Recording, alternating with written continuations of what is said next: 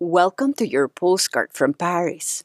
Today we woke up to a clear and bright blue sky and the sun shining bright. During my light morning run, my mind traveled far. The thoughts of Ukraine entered my mind. The blue sky, the Eiffel Tower standing by, the yellow flowers watching me as I ran. I kept asking myself, how can we help? How can we ease the pain that it's felt? We're all so connected in so many ways. We all share the planet Earth. This postcard is for you, Ukraine, to send you strength, support to those who are near and those who are far.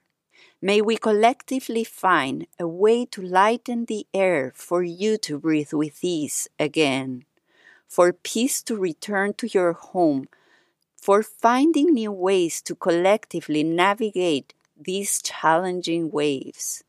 How can each of us take care of ourselves to best support those who are traveling along? What can we do today to lighten the weight that is felt?